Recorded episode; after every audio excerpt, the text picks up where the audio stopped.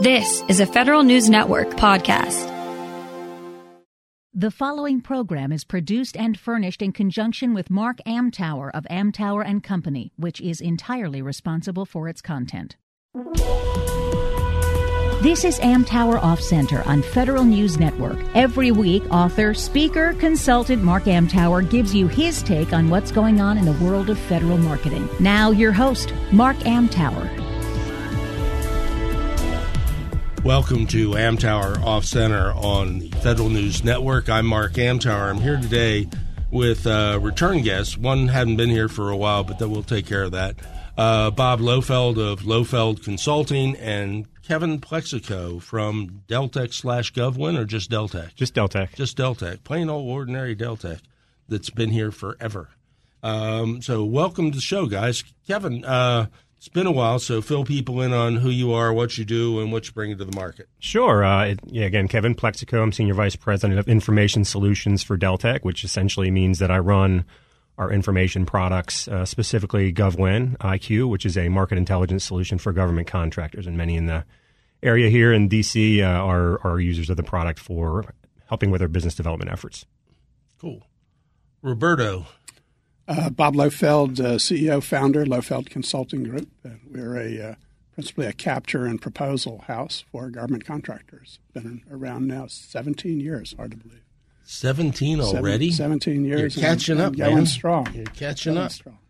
Uh, this is 36 years now for me as of the 1st of January. Well done. Time flies when you're dragging your feet.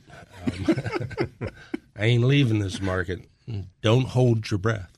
Um, so uh, we're here because uh, in December, Bob and I were attending a, uh, a Washington Technology Power Breakfast, and it was about GWAC. So of course, Bob and I are going to be there.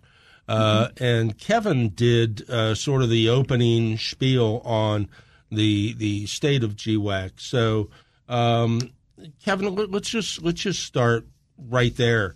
What is the the state of GWACs? You know, I, I perpetually see growth headlines for all Yeah. of those vehicles. Yeah, a lot of the agencies are being challenged with migrating from uh, what they call lower tier contracts in the category management uh, nomenclature and to push them to best practice contracts, which in many cases are the GWACs. So what we're seeing is, especially in the administrative agencies like education and agriculture, a big move away from kind of their own contract vehicles to adopt uh, government-wide acquisition contracts as a way of getting better buying practices, harnessing the buying power of federal agencies, and, and moving on to vehicles that are more standardized. How much of that migration do you think, and Bob, jump in here too, would be predicated on the overworked contracting offices too? I certainly think that's a function of it for agencies. You know, I think of a lot, a lot of civilian agencies that really don't have the acquisition workforce of like a NASA or uh, Department of Defense, where they can, you know, effectively stand up and manage their own vehicles without much of a challenge. But as you get into some of the administrative agencies and civilian markets, you know, they don't have the acquisition workforce to do that. Um, but you know, I, I think a lot of them have used other vehicles that are still kind of not necessarily GWAC, you know, official GWACs for their acquisitions. So when Anne Rung was uh, running uh, Office of Federal Procurement Policy, she declared that there were too many contracts in play and that the administrative burden was too large for the contracting community and that the right thing to do would be to consolidate contracts, have fewer contracts, manage them better. And that set in motion this uh, concept of category management, which has now uh, matriculated into a set of best in class vehicles that are, are popular and used broadly across the government market. Okay. So uh, the category management, let's touch that briefly. Four tiers. What are they? Uh, there's basically it's the big contracts, which is uh, tier four, and then it goes to the different numbers. And as they get down to the different numbers, the agencies are basically being challenged with moving away from those lower tier contracts to the higher tier, the better contracts, and ideally the best in class. And I think we see different agencies at different stages of that, and some of them moving faster. In the DoD, they still have a lot of their own contracts that GSA and the, the council that is uh, managing the, the, the category management would ask them, want them to move to some of the big cl- contracts.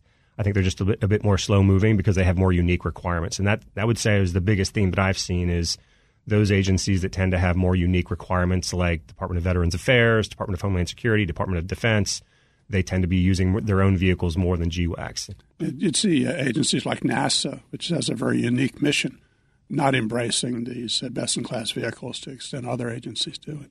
USAID is another example, very unique mission in government. They tend to do their own contracting and not use these uh, uh, best in class vehicles. And what's I think even unique about NASA is they aren't even in the IDIQ uh, world, agency specific IDIQ world either. They, for the most part, have awarded a lot of single award contracts for specific parts of their you know their systems work. You know, they don't even use the IDIQ contracts. Yeah, they're they're big on what we call requirements contracts. So if it's uh, maybe IT support, the argument within NASA is that we pick one contractor, they'll do all the IT, all the requirements that generate in the IT space. We'll, we'll go to that contractor. Although that might be a, a task order contract where each task is separately uh, administered, separately negotiated. One of the points you made, Kevin, was about a creep in uh, non-vehicle spending. What what do you mean there? Uh, it's it's really spending on agencies that are that are not through an IDIQ vehicle. It's not a GSA schedule buy, it's not a GWAC buy, and it's not an agency specific IDIQ. So it's it seems like that is going away. That would have been my, my initial reaction before looking at the data, but we still see a bit of a creep in agencies, you know, mean, using single award contracts. Micro purchase uses. no, no. I think it's I think it's things like what NASA's doing that, that Bob was talking about that uh, that are driving that. The, the market is sort of uh, bifurcated, uh, if you will. There's agencies that believe they should have their own contracts and uh, drive forward in that path, and then other agencies that are saying uh, they'll use somebody else's contract and ride on that. Okay. So, Getting back to my original headline comment, you know, we we've seen, and I've written uh, some about it as well, the growth of the uh, GWACs in particular and other contracts, IDIQs like OASIS, uh, over the last several years. Um, you had some stats on that, Kevin. Yeah, there's some big, big dollars going through these contracts, uh, billions and billions of dollars on each of them. And we've seen uh, really SEWP being the one that's dominant for IT products and services, mm-hmm. and the Alliant vehicles being dominant for IT services. And they've both of them have done really, really well. In fact, SEWP has done much better than the GSA schedules. I think they just have a lot more flexibility in contracting that a lot of the companies and agencies that use SEWP um, find more favorable than the GSA schedules. Yeah. Well, Schedule 70 still, if can I call it 70 now? You can. Okay, good It still has about three times the spend that SEWP does. But the growth factor, I mean, 70's been flat for a while, I think. Uh, no, SEWP's actually more than the IT schedules in terms of the annual spending. Yes, um, SEWP last year almost did $5 billion. In comparison to uh, GSA schedules, about $3 billion. So SEWP has rocketed to uh, first place. No, no pun intended, being that it's a NASA vehicle but it's doing really well. You know, it's interesting as I, as I, we look at things like OASIS, which technically isn't a GWAC by you know the way the, the federal acquisition regulations are well, written. They, don't, they aren't authorized by OMB; they're authorized by GSA. Right, but I kind of say if it walks like a duck and quacks like a duck, it's a duck. Any right. any agency can use it, so it is a government wide vehicle.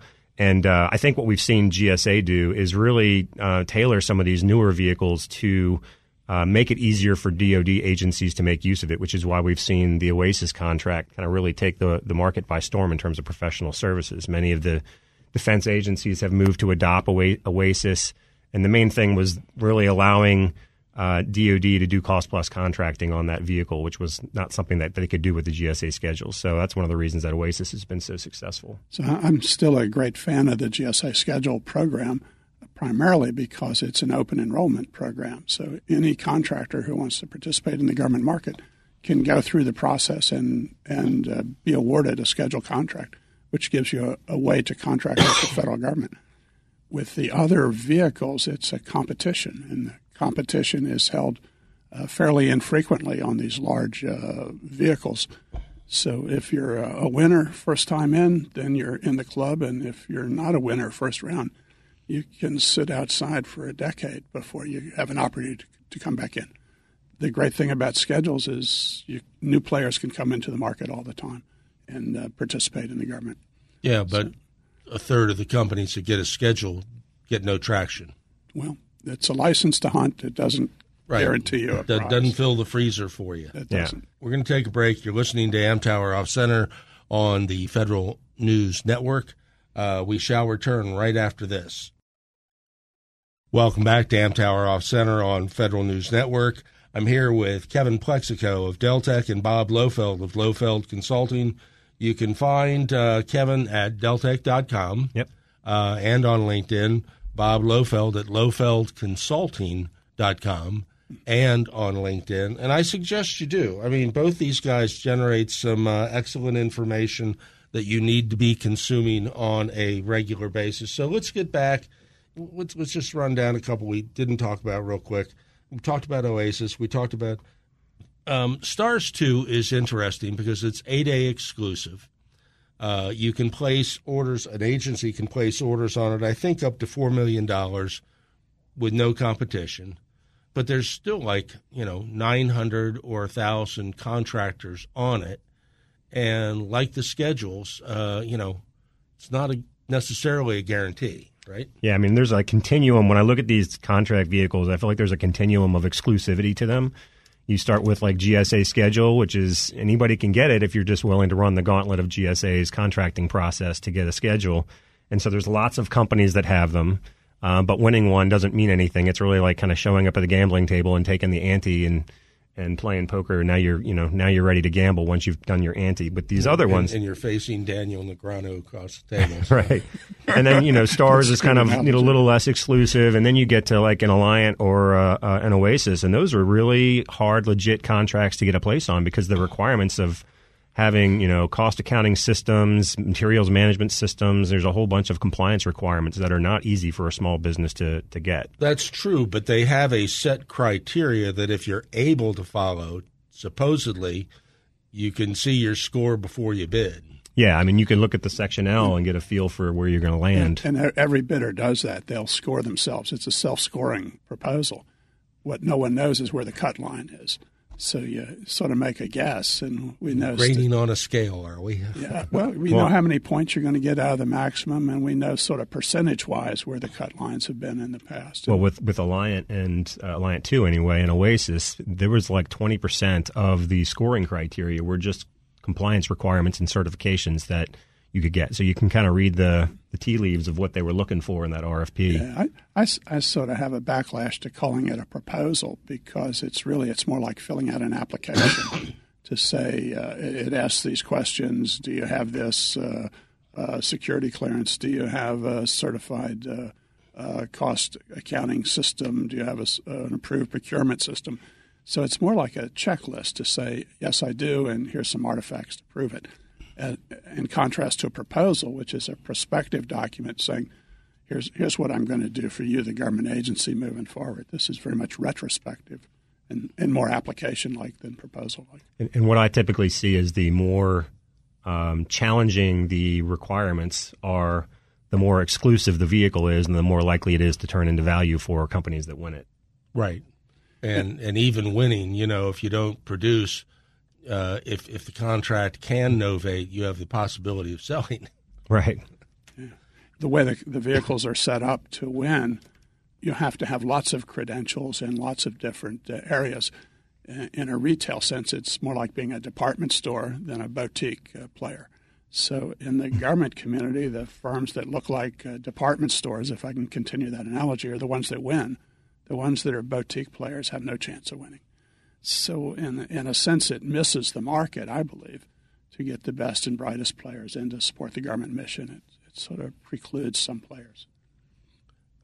Always a possibility of subcontracting on these things, but yeah, you know, but but you know, saying go out and be a sub is guidance given by somebody who's never been a subcontractor. right, yeah. Yeah, for a services company, that's the last thing you want. Some product, so, some product companies might be happy working through a Pro- channel. products are fine. You know, it's selling my widget. I don't care how it conveys to the Well, I've market. always I've always uh, likened subcontracting to spousal abuse. All primes are abusers. Some are just more egregious than others. That's that's good. Yeah, that's fair. You know, the, the, I was going to say the the Stars vehicle, in contrast to these these other vehicles, St- Stars, while it's not open enrollment, it's set up so that uh, any company that's an 8A uh, firm and can follow the instructions in the RFP is going to end up with a contract. Yeah. And, and as a result, they've got maybe 900 firms under contract, taking down about a billion dollars a year through the STARS program. So in that sense, it's been been good for companies. The companies that win the business. So Yeah, you, you still You know, have to. We we write proposals for companies, and we get calls from bidders on stars asking if we'd write their proposal. And We tell them no, it's too easy. You need to write it yourself. And uh, I had one. Class. I had one particular company that called me three times and uh, begging us to write it, and I refused to write it. And in the end, we uh, sort of compromised. I said, "If you write it, I'll, I'll review it. We'll review it." I, I couldn't believe how bad it was. Should have taken the money. no, we did it for free, but we just said, you know, geez, you, you got to get serious about this. Well, if, if you pay attention, you some people just can't write. But I, I want to take a slightly different tack on these things right now. So, uh, number one, I haven't seen any of these contracts awarded without protest, and that generally means an expanded uh, winner base. Um, same thing, you know, the the drag out of of the on ramp periods, particularly with the NITAAC vehicles. Is this going to kill the desire for program managers to have any on ramps at all? I don't think so. I mean, I think the the motivation behind on ramps is as small businesses get bigger and are successful on the vehicles, they want to make sure they have a good kind of regiment of of uh, small businesses that can make for a vibrant small business engagement. And I, I think you know Bob and I were debating this uh, before. Like, why not just set up a new vehicle? I think the incentive is there's probably some benefits from a contract management point of view of leveraging the same requirements and the same um, terms and conditions rather than creating a new vehicle with a new set of terms and conditions that has to be managed separately. So I still think there's some motivation for the on ramps, um, especially as some of these vehicles get close to their you know their ceilings. It's something they need to be thinking about. How do we extend it? How do we give it more life and and uh, support this vehicle longer because they, they do take so much energy and time to get put in place. When you, when you look uh, back uh, historically at these vehicles, what, what happened when the first wave of them were released, they were all 10 year vehicles. And uh, the vehicle, and, and I want to emphasize it's a vehicle, it, it gives you access to the market. So if you win, you have access to the market. You can play in this government space. Maybe it's professional services or IT. And if you lose, you have a corporate decision to make to say maybe we're going to get out of the government market because we have no access to the market. So they became, life or death vehicles for uh, lots of companies. And when it's a life or death situation, if you don't get it, you're going to protest. It's one of survival and hope that you, that you find some flaws in the government evaluation, which there there often are. So the compromise to this wave of companies that couldn't win or didn't win first time was to say, well, you don't have to wait out the 10 year period. We'll do an on ramp and we'll give you another bite at the apple. What we realized with the on ramps is that the on ramps are uh, every bit as uh, difficult to compete as the original vehicle was.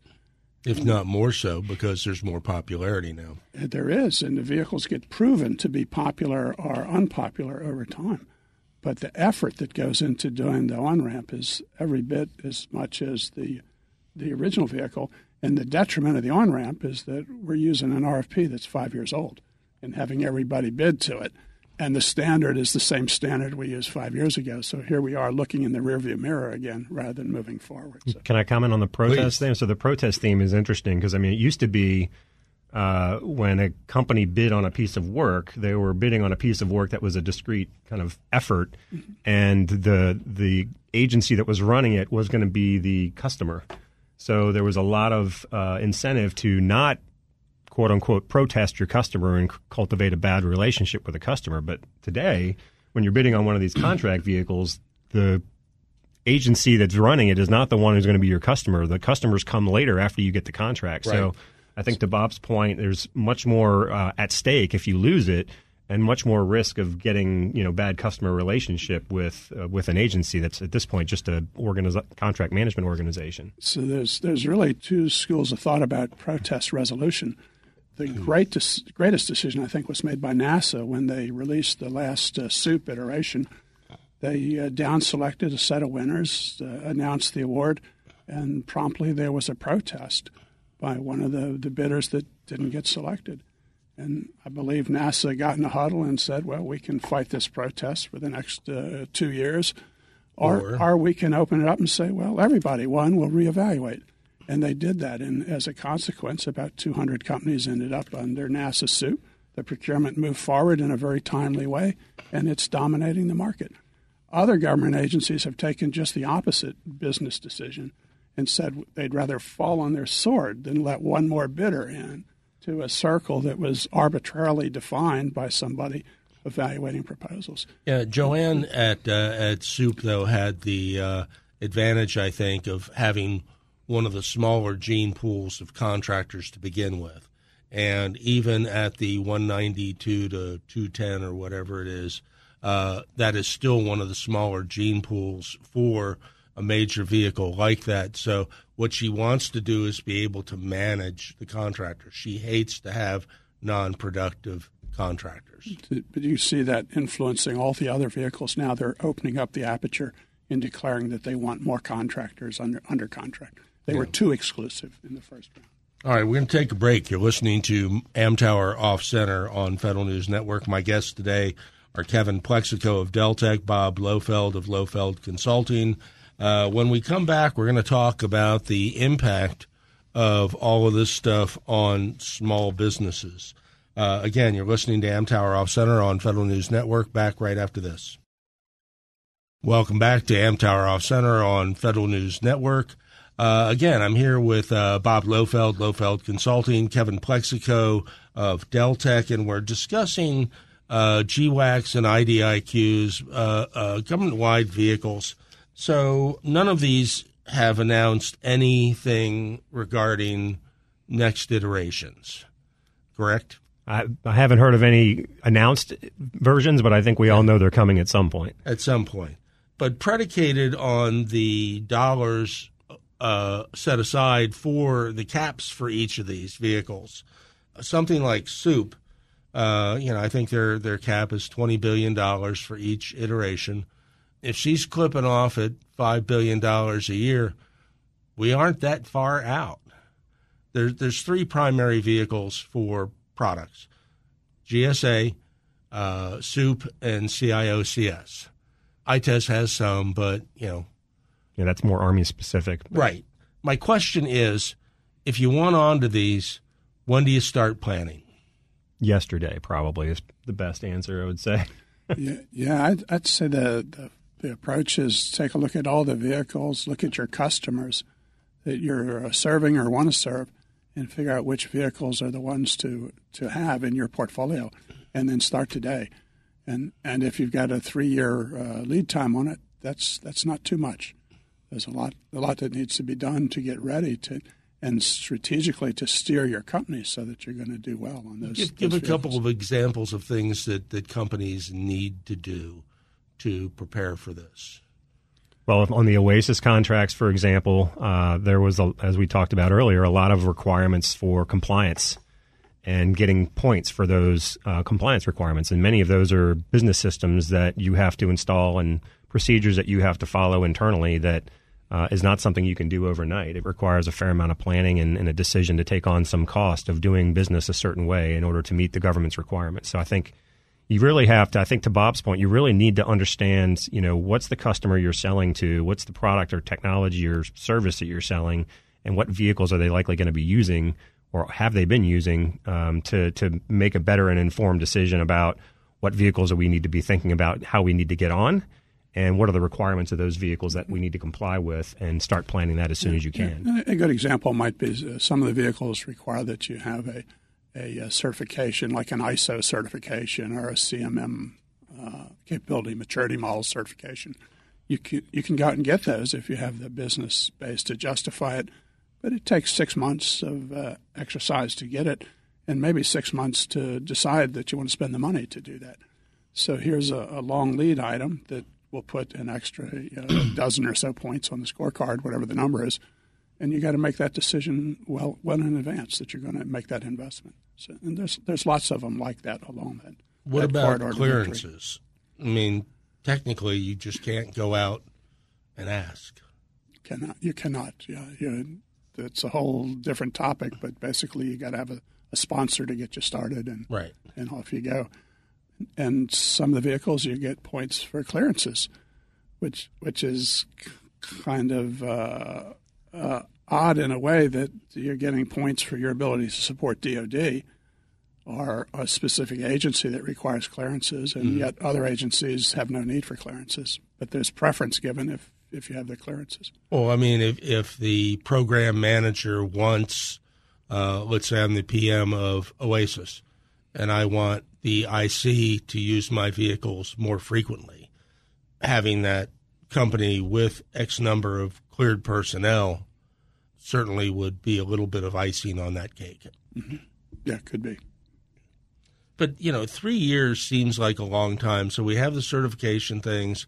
Uh, I when I'm when I'm advising companies, I say, you know, start attending every event around this vehicle that you can, especially those sponsored by that vehicle.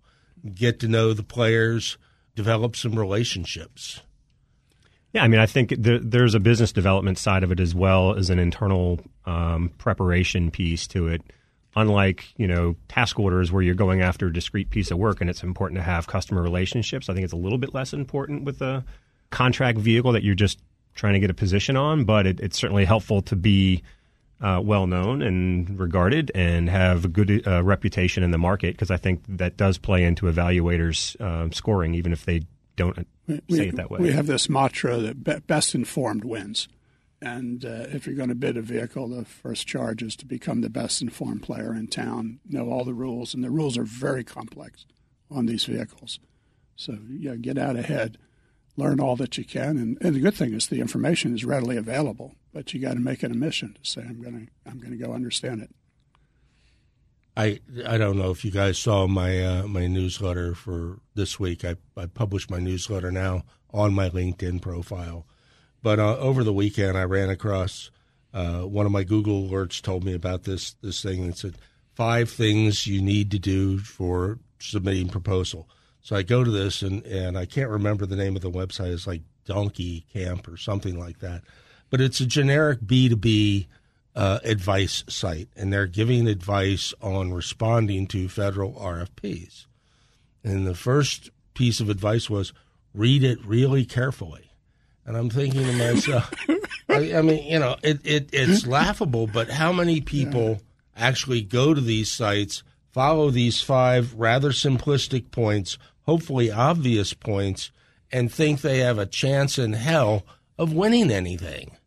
Um, you know, I don't think the site was was trying to mislead or give bad advice, but simplistic advice in our market is a kiss of death. You're holding out hope for people when you know you're, you're there is none. Yeah. I often think if you're going to become a student in a particular market, you want to be a student uh, mentored, taught by somebody who's really an all star in, in that marketplace, somebody who really understands it, not, not somebody who's more of an amateur and willing to coach. So, you know, the better the coach, the better you'll play for athletics or music or theater or whatever your, your specialty is.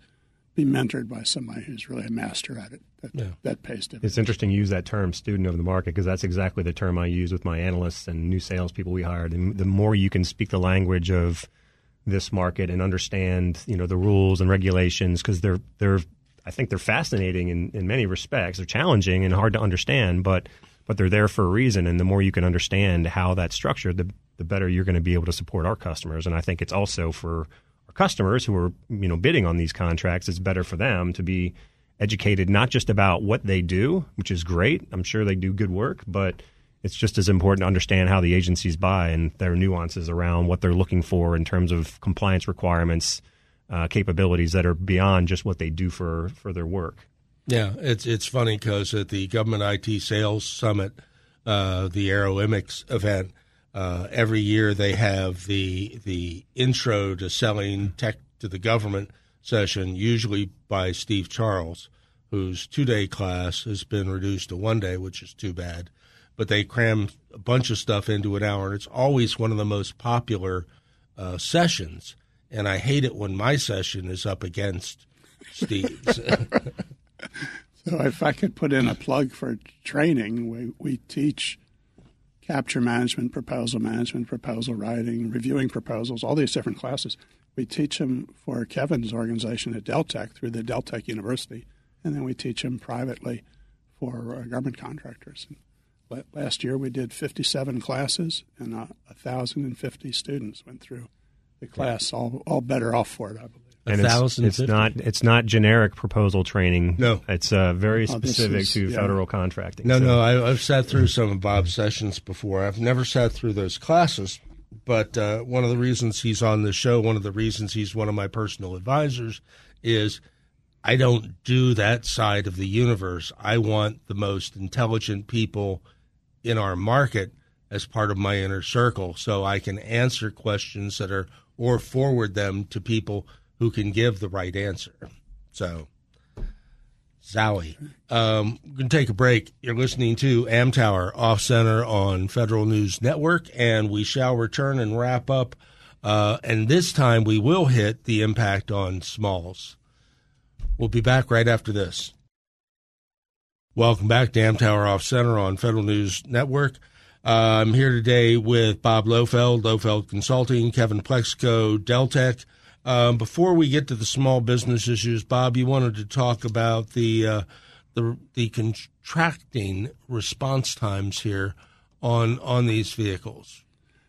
One of the uh, early benefits for the government of these vehicles is that you could do a procurement uh, quickly, and uh, Kevin put together some data that that really surprised me. It showed on the, some of the major vehicles like Oasis and Alliant the response time from task request to proposal submission is less than two weeks for 50% of the task requests.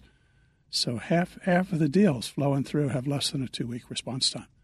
It's just, uh, perplexing for companies to uh, to deal with, a challenge for companies to deal with. What's the impact there? So, so you know, the the knee jerk reaction is uh, the big boss comes into the proposal room and says, "Everybody write faster."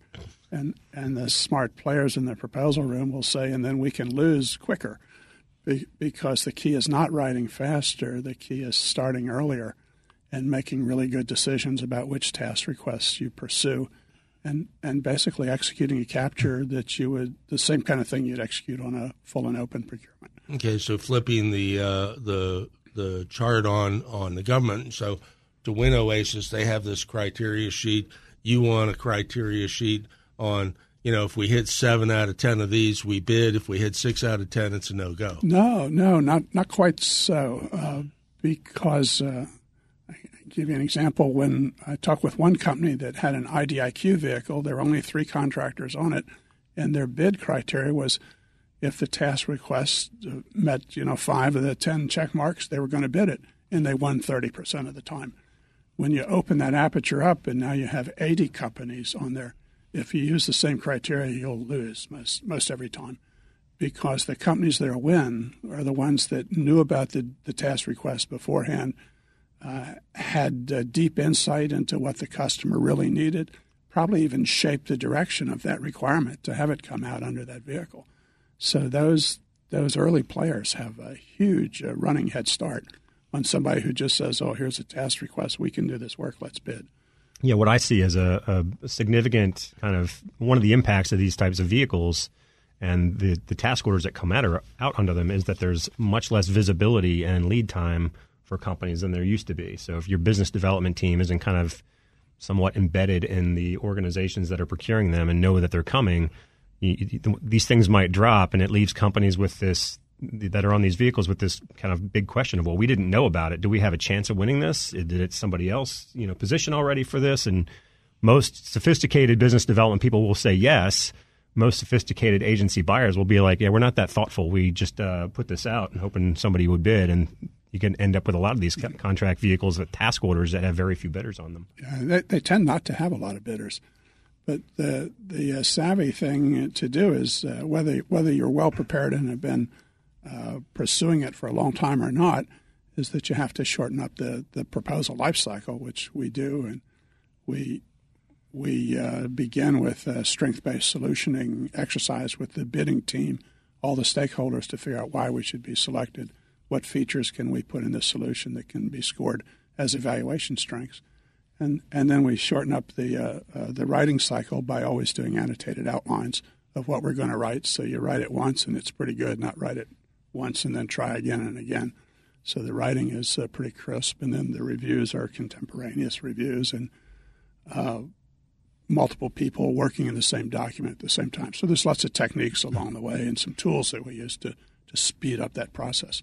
So, yeah, lots of government contractors. Um, the business development processes grew up around the very long traditional RFP processes. So these long capture management cycles with you know lots of time to meet with customers, lots of time to meet with partners and form winning strategies and win themes and uh, draft proposals, et cetera. You know, that's all condensed and consolidated. So you have to think about what can we do to to shorten that cycle, and I think that's been a big challenge for a lot of companies. And those those long cycle deals are still out there, and we, we still support them, but they're typically billion dollar deals in single award.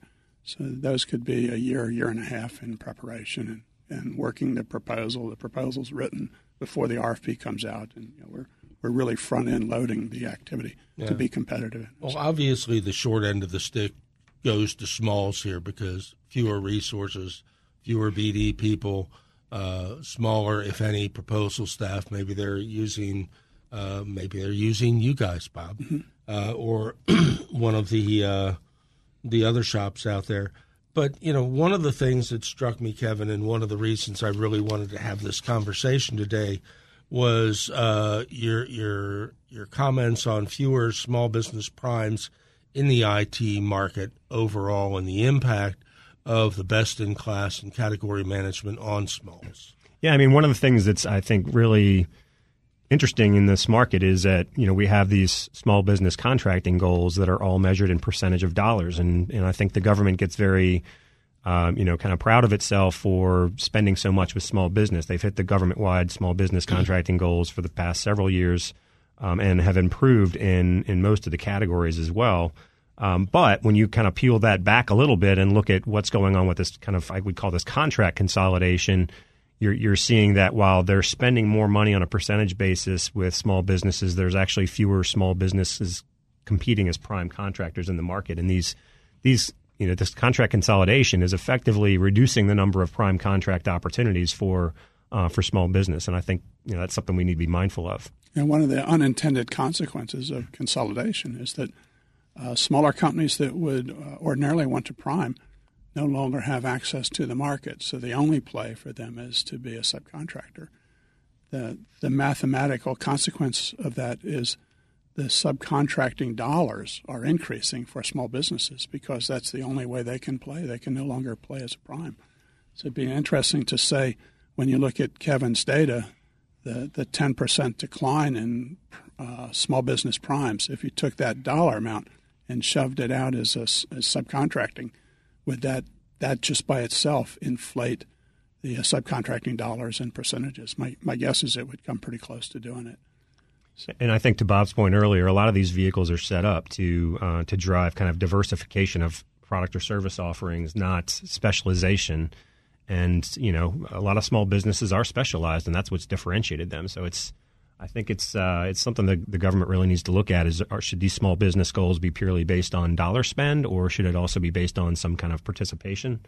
Um, I don't know the answers, but it, it's definitely I think an unintended consequence of the the category management initiative, um, as well as I think agencies just looking to consolidate what they're managing from the point that you mentioned earlier, Mark, having you know kind of limited resources in terms of contract management um, you know what this impact is really having on small business participation. We've actually had a reduced contracting uh, market uh, population since the you know the procurement reforms of the mid '90s.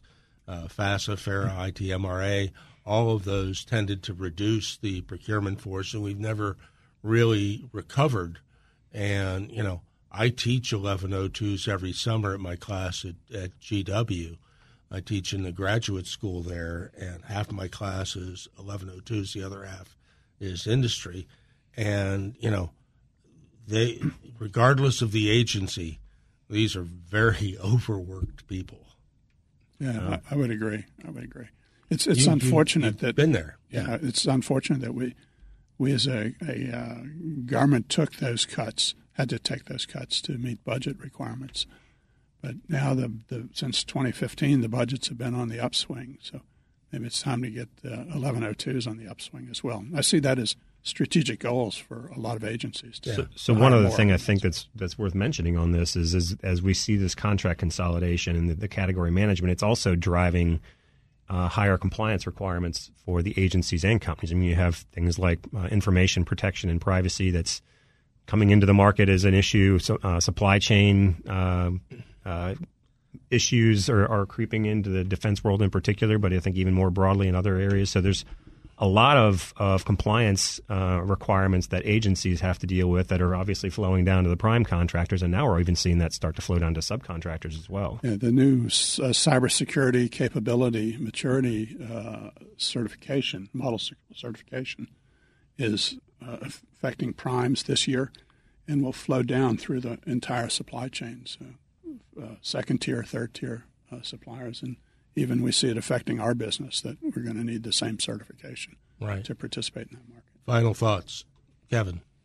I mean, I, I view it as a really. Um, I mean, the market's in a great position from a spending point of view, uh, but the bar is being raised by agencies with the companies that they engage with uh, around a lot of these requirements that we talked about. And I, I, think it's it's really the serious companies that are really committed to success in the market um, that are going to be successful. You can't just kind of casually say, well, maybe I'll do business with a federal agency today. It's it's something that's really a big investment. But once you make that investment, and after you know, usually it's a company takes two to three years before they start to see kind of meaningful revenue. And but once you get it, it's a very lucrative market.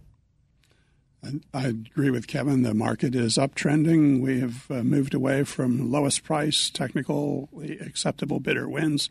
We're now buying, the government's now buying on value to, to play in the market and be successful. We'd say best informed wins, best solution wins, and we talk about strength based solutioning. Mm-hmm. Best proposal wins, and best train wins. So if I had four things to, to advocate for, it would be that be well informed, have a great solution, have a winning solution, have a great proposal, and train the troops before you go to battle. There Learn you go. Gentlemen, thank you for coming in. Uh, Bob Lohfeld, Lohfeld Consulting uh, LohfeldConsulting.com, Kevin Plexico, Deltek.com. Uh, this is not my day job. If your company needs to uh, have social media, particularly LinkedIn, work for it on uh, this year 24 7, 366, because uh, it is a leap year. Ah. Um, there you go. Um, you need to talk to me.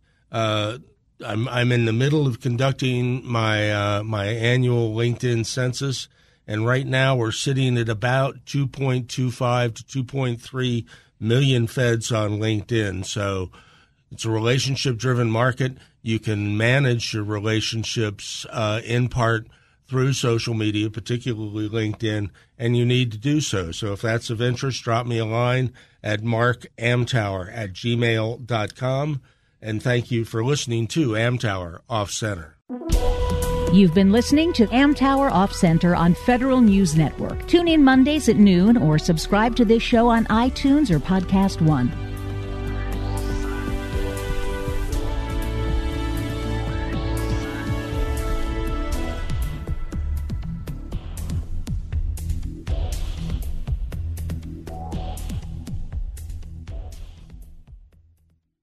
Your story. It lives in River City, where you can enjoy a metropolitan vibe and a small town feel, where we set the standard for service and looking out for one another, where there's so much more than steak in our thriving food scene.